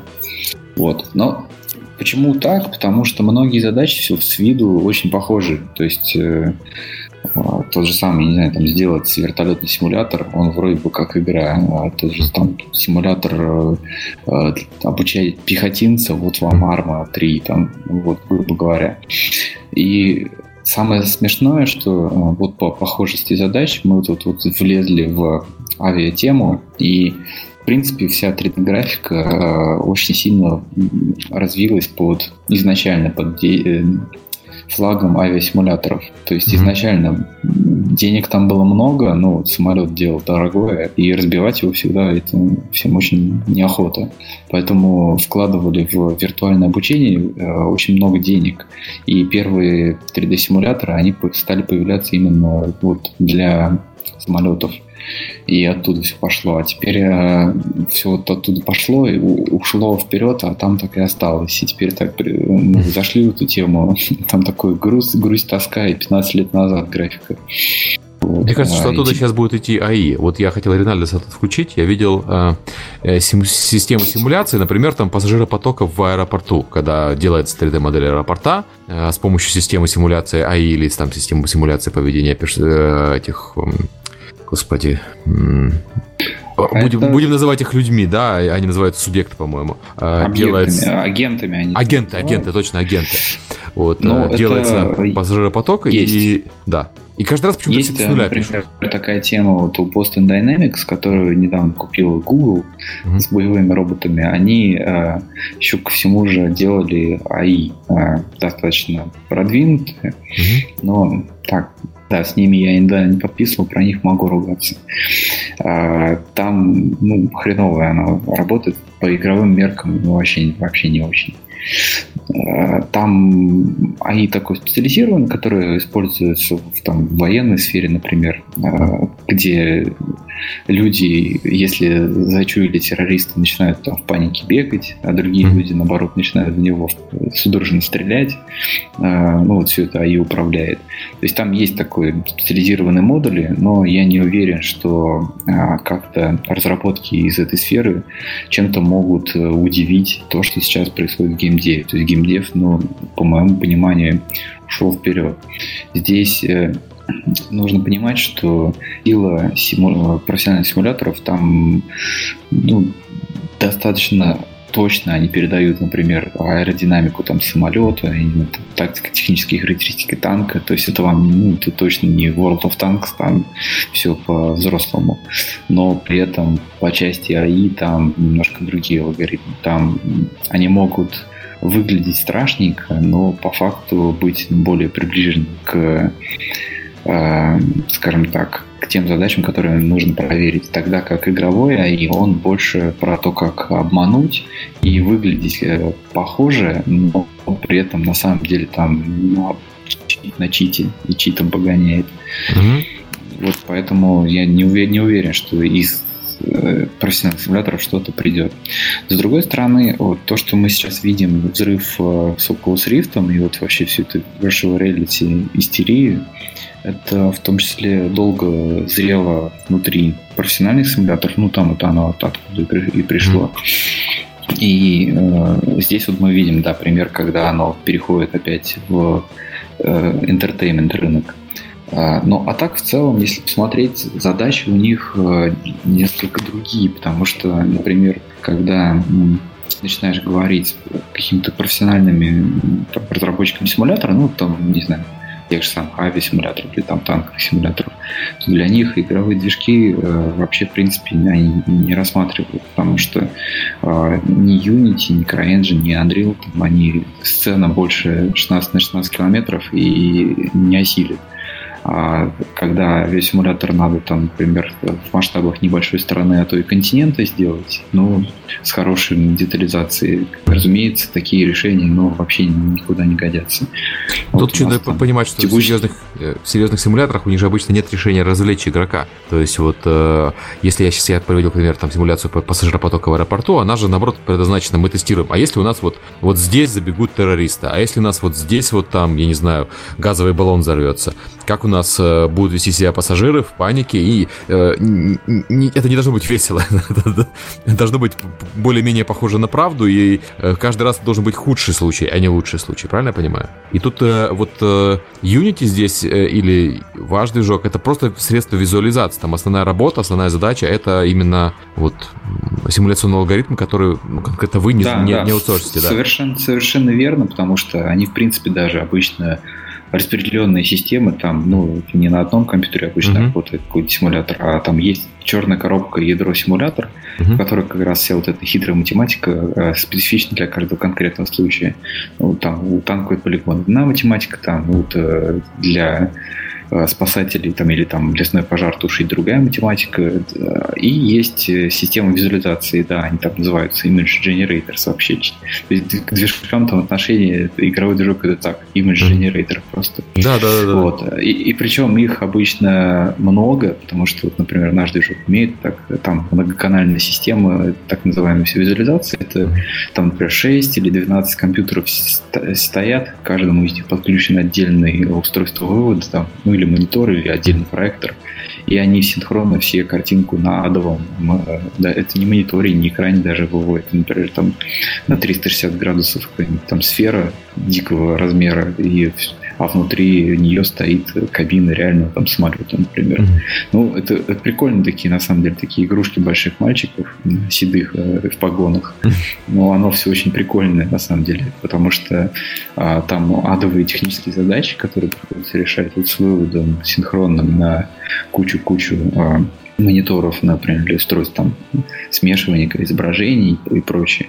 А, большая нагрузка по количеству объектов в кадре и полигонаши, они там тоже, ну, они контент нифига не оптимизируют, там иногда ужас, что там в кадре творится. Но это так, мы уехали в сторону. Mm-hmm. Вот. То есть часть движков для этого подходит, часть нет. А иногда, например, есть задача там локально отработать э, операцию против корейцев на тропическом острове с э, элементами э, земного вторжения. Ну, тогда, конечно, надо брать CryEngine и не выпендриваться. Mm-hmm. В принципе, должно, должно получиться. Уже готово как раз. Да, есть, да, осталось там инопланетян да, убрать. Да. Почему CryEngine, например, там вот они сделали отдельную компанию Real-Time Immersive, которая, грубо говоря, переоборачивает его для профессионального применения. Проблема только в том, что он нифига там толком не применяется. Ну, то есть применения широкого они не нашли. Но это другая проблема. А так а, э, пробуют, ты, ты можешь что сказать по этому поводу? Ваш движок, я знаю, что он применяется, но вы что специально для этого делаете? Вот, честно говоря, мне особенно нечего добавить. Это, для нас это небольшой бизнес, mm. и мы специально пока что еще ничего особенного не делаем. Потому что я встречал неоднократно примеры, вот как раз, ну, я не имею в виду военные, я, там доступ, допуска нету, чтобы все эти вещи знать, а вот э, гражданские я встречал неоднократно, и когда на, на Unity э, вот эту симуляцию делать. Ну, то есть, опять-таки, это э, как инструмент просто визуализации. Кстати, мы забыли вот Unity сейчас больше, чем движок, потому что у вас э, есть Asset Store, у вас э, есть много всего в нем. Есть такая вещь, которую Unity сейчас не делает, это серверная часть. Вы что собираетесь по этому поводу делать, если ты э, знаешь? У нас есть, я думаю, что это уже даже официально, Unity Cloud такой, такой термин появляется. Так что мы начинаем работать в эту сторону. Mm. Я, честно говоря, не знаю даже, что я сегодня могу сказать, поэтому но... Мне просто на DevGame рассказали вот как раз от вас, но я просто не знаю, официально это или неофициально, поэтому хотел узнать вот от Я тебя. сам сейчас не помню, это официально или нет, это трудно сказать. Действительно, мы работаем в эту сторону. И, но сейчас мы, с чего мы начинаем, это именно решать, так сказать, повседневные проблемы людей, такие, даже начинаем обычно, как всегда, с простых повседневных проблем для людей. Каким образом, например, э, легко рекламу в свою игру строить и как ее бродкастить, например. такие вот проблемы. А, Форей, а, ребят, а вот вы как с серверным движком? Тоже лицензировали или тоже, как обычно, с нуля? 15 лет. Нам для этого. Ну, в любом случае, у нас э, были наработки по мультиплееру, как бы, mm. и они никогда не превращались в релиз. А, ну, я не говорю, конечно, о сталке, но мы переписали даже. А, но нам, ну, действительно, для того, чтобы какие-то интересные подробности озвучить, нам нужен Олесь. Надеюсь, что он не пропал. О, есть Олесь. Тебе слово. На самом деле так получилось, э, что последнее время мы выпускаем как-то исключительно синглплеерные игры. Э, хотя внутри офисе мы э, играемся и в свой же мультиплеер, который никто никогда не видел. Ну, ну, это называется... людей. причуды богатых разработчиков. Они сделали для себя мультиплеер метро. Но нас, на, нас тоже постоянно игроки обвиняют в том, что мы сделаем себе бета-сервер своей игры и сами в него играем и с бесконечным количеством игровой валюты. Вот это, это, это такая зависть возникает. Ладно, хотя бы игра та же самая, а у них реально есть мультиплеер метро, они его показывали, давали в него поиграть, но наружу не отдали. Э, да, да. Можем себе позволить. Не для тебе ця квітка розчина, да. А про серверную технологию, то есть пока не приходилось, вы... Э, мы очень много, скажем так, исследовали сторону мелкосотовского клауда. Э, но это но это я, наверное, не могу рассказывать. Окей, окей. Я просто, мне, мне было интересно, вот, э, потому что графика как бы в играх всегда стояла выше, чем там АИ, выше, чем там пасфайдинг, выше, чем анимация. Вот, ну, в смысле, именно визуализация сама всегда стояла у нас как бы сильно выше всего остального. И, э, Нет, это, это, это неправда, неправда. Я, я имею в виду, как я с маркетинговой точки зрения говорю, извини. Я, я не имею в виду, что это а, она важнее. Я имею в виду, что э, картинка продает. А сейчас мы пришли к той ситуации, когда у нас начинает продавать э, мультиплеер, ну, не мультиплеер, как 16 на 16 зарубились, а вот как вся инфраструктура, клауд и так далее. И мне интересно, вот куда, куда это пойдет дальше, вот именно э, серверные решения, вот эти все. Ладно, это мы, наверное, следующий подкаст про это сделаем. Я, кстати, кроме фотона, как сетевой код, таких middleware не могу Фотон даже... за пределами Калининграда никто не знает. Жесть какая вообще. Ко мне подходил ну, один человек на Сетевого middleware на самом деле очень много. Ладно, наверное, Тут действительно вопрос скорее инфраструктуры. Э, ну, то есть, да, это отдельная тема. Ну, это последняя маленькая тема э, про деньги. Маленькая. Твоя Маленькая. любимая? Нет, это не моя любимая, это Климова любимая. Вот я как раз... Просто вот бизнес-модель. Да, у нас появился Unity, и после Unity все резко сменили бизнес-модель. Э, CryEngine, Unreal Engine. Вот вкратце, маленький гайд по бизнес-моделям кто-нибудь может сделать? Вот в каком случае какую выбирать? Со стороны пользователя? Ну, со стороны игрока, о, господи, игрока, разработчика, естественно.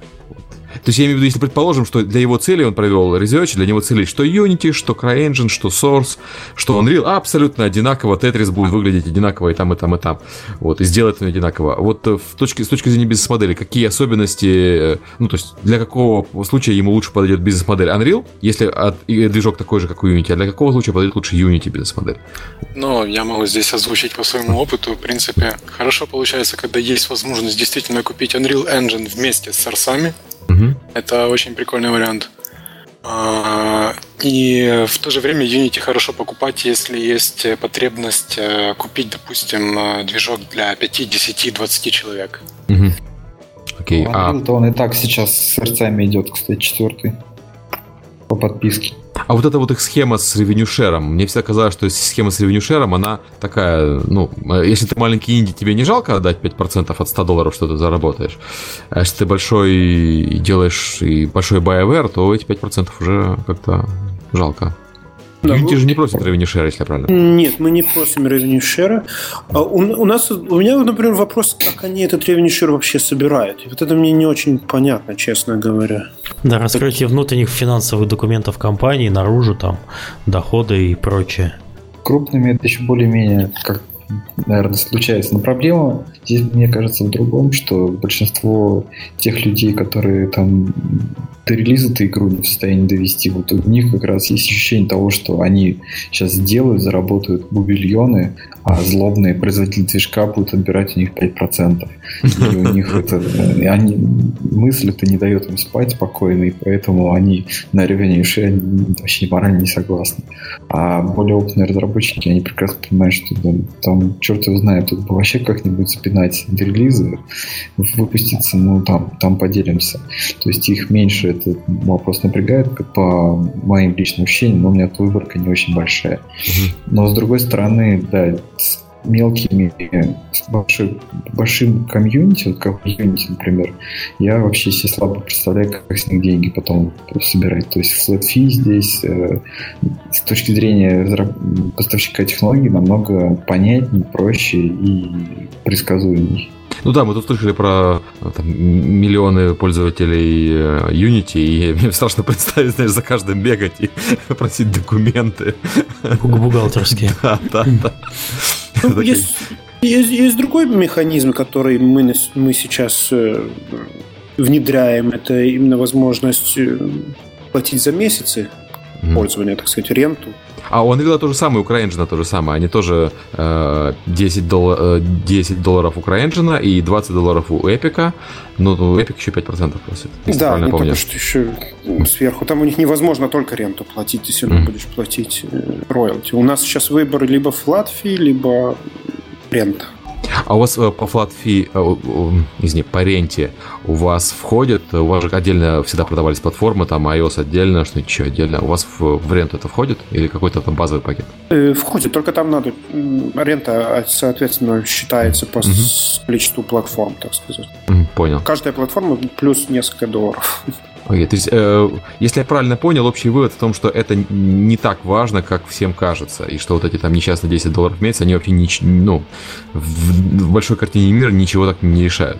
Я вообще вот сейчас как крамольную мысль могу сказать, что цена на движок, она в большинстве случаев э, ну, ее значение несколько переоценено, потому что надо смотреть немножко другие факторы и считать. Ну, грубо говоря, если вы выбрали не тот движок, и на мучение и допиливание его вы тратите работу, а, ну, например, там, не знаю, там 2, 3, 4 месяца работы, то простые арифметические операции говорят, что вы за это время съедите, ну, зарплату, тупо зарплата сотрудников превысит экономию на цене движка. Ну да, вот там надо 10, 10 по 3000 долларов, это тебе за 3 месяца уже сотни, сотни изгорело, да?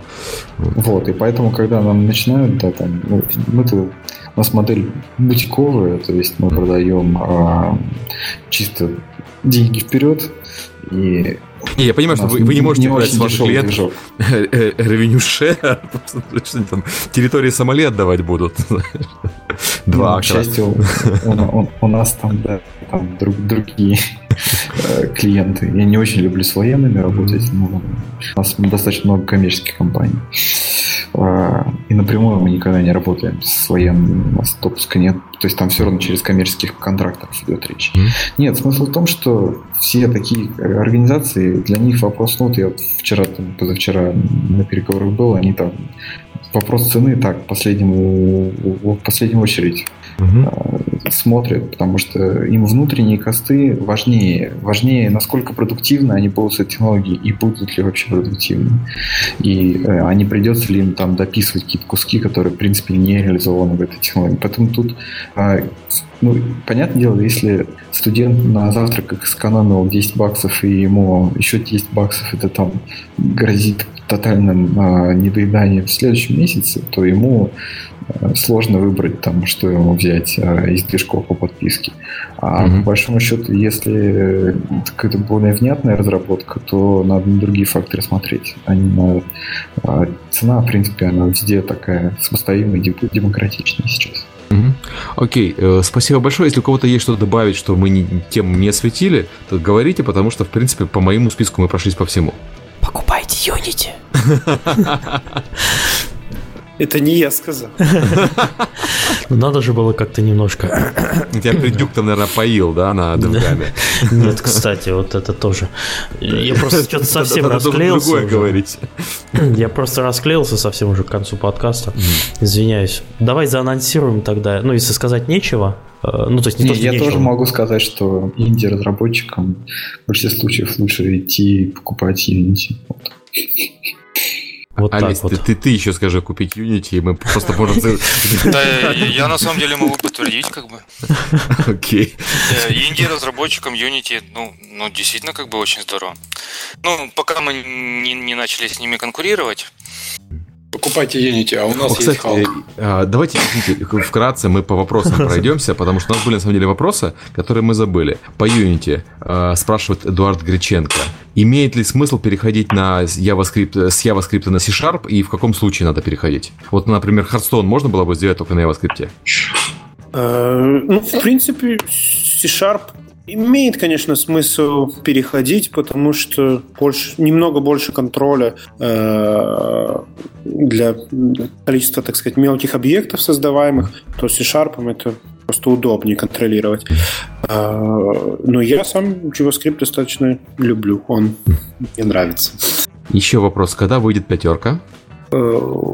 Мы обычно официально не говорим дату, угу. но... В этом году? В этом году, да. Окей. И, ну, э... и обычно Unite, когда будет, вот угу. так, как-то с этим будет связано. Окей, а Unite же, по-моему, уже объявлен даже осенью, разве нет? Да. Ну, да, окей, все. А, да, но никто ничего не анонсировал. А, второй вопрос, я просто прочитаю, потому что я ни слова не понял. Ну, в смысле, пару слов понял. Будет ли в пятой версии Real-Time Reflective Shader? Если да, то SSR или SSRR? Что это значит, я не знаю. In Space Reflection. А у нас есть уже на Asset Store достаточно э, решений. Даже не нужно 5.0 ждать. Окей. Вот так, это отвечу. вопрос задавал а, Виталий Аникиенко, и ему точно так же ответил Юрий Закипный в комментариях, что есть решение на Story, надо ждать. У нас это называлось автоконсультация в университете. Да, да, да. да. А, так, и вопрос про поддержку физических взаимодействий, наверное, ко всем. А, ну, будет ли вообще развиваться эта штука, или все остановились на физиксе, и никто это не, собирается себе внедрять так как-то более активно? Ну, именно вот ваши, там, Unity, там, Unigine или Фореевский движок. Э, ну, сейчас у нас сейчас Physics, но в принципе, естественно, есть возможности, э, по, по, ну, так сказать, не, как это извиняюсь, я не знаю слово, гибкая физика.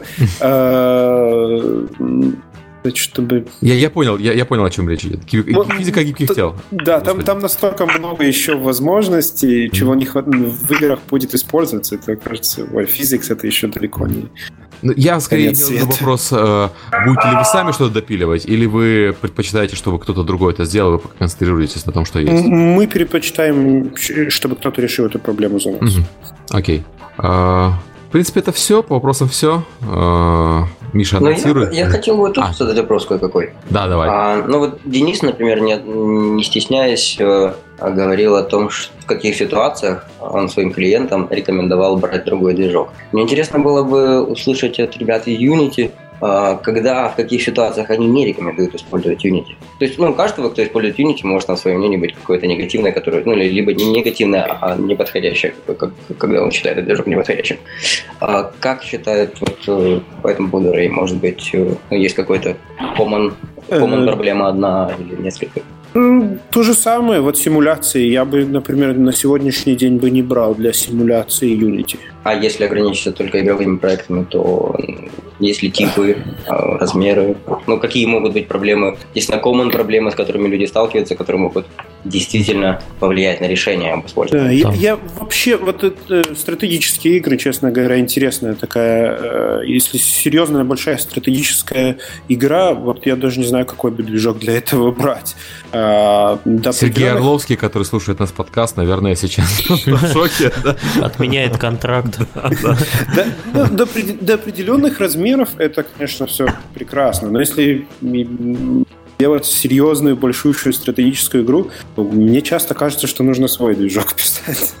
А, Сергей, ты про Blitzkrieg говорил, Ну, имеется? Да, да, да, я, конечно, говорил про Blitzkrieg. А. Ну, я Но он все-таки сессионный, я думаю, что имелось в виду речь про там что-нибудь типа uh, Total War, который большой-большой. Да. Ну, если обобщить, э, из э, тех жалоб клиентов на Unity, ну, я извиняюсь, я тут к нам просто, просто много Давай. с ним приходит. А, часто не подходит для проектов, где надо дофига объектов э, динамических и дофига неоптимизированного, ну, то есть дофига тяжелого контента. Ну, как бы Unity, он... Стратегии, собственно, не, получается. Не да. может все-все-все э, на свете хорошо делать, да. А, еще, э, ну, собственно говоря, большие пространства, хороший стриминг, когда всего очень много, это тоже не сильная сторона Unity. И, ну, по большому счету, вот как-то так. Угу.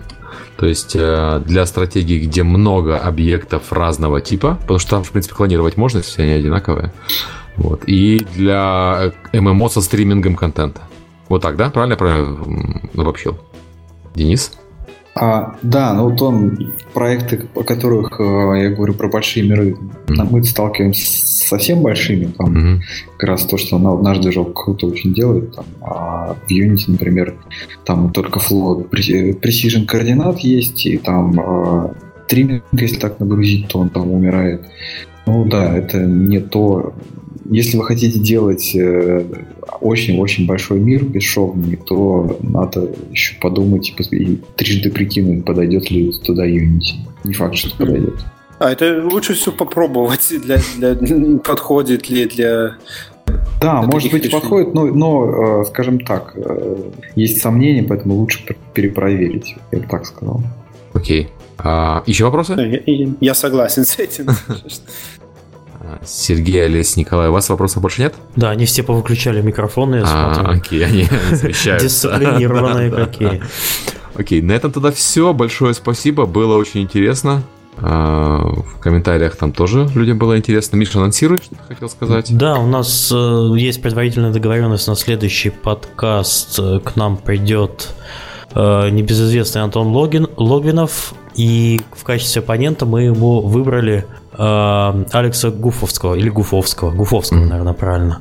Вот мы хотим поговорить про э, разный подход э, создания роликов на игровую тематику для Ютуба. Вот хотим э, посмотреть. Но, что... Новые медиа, любимая да, наша тема, да, да. Любимая наша с Сергеем тема, новые медиа. Вот э, как обычно поржать. Вот это все, что нам нужно.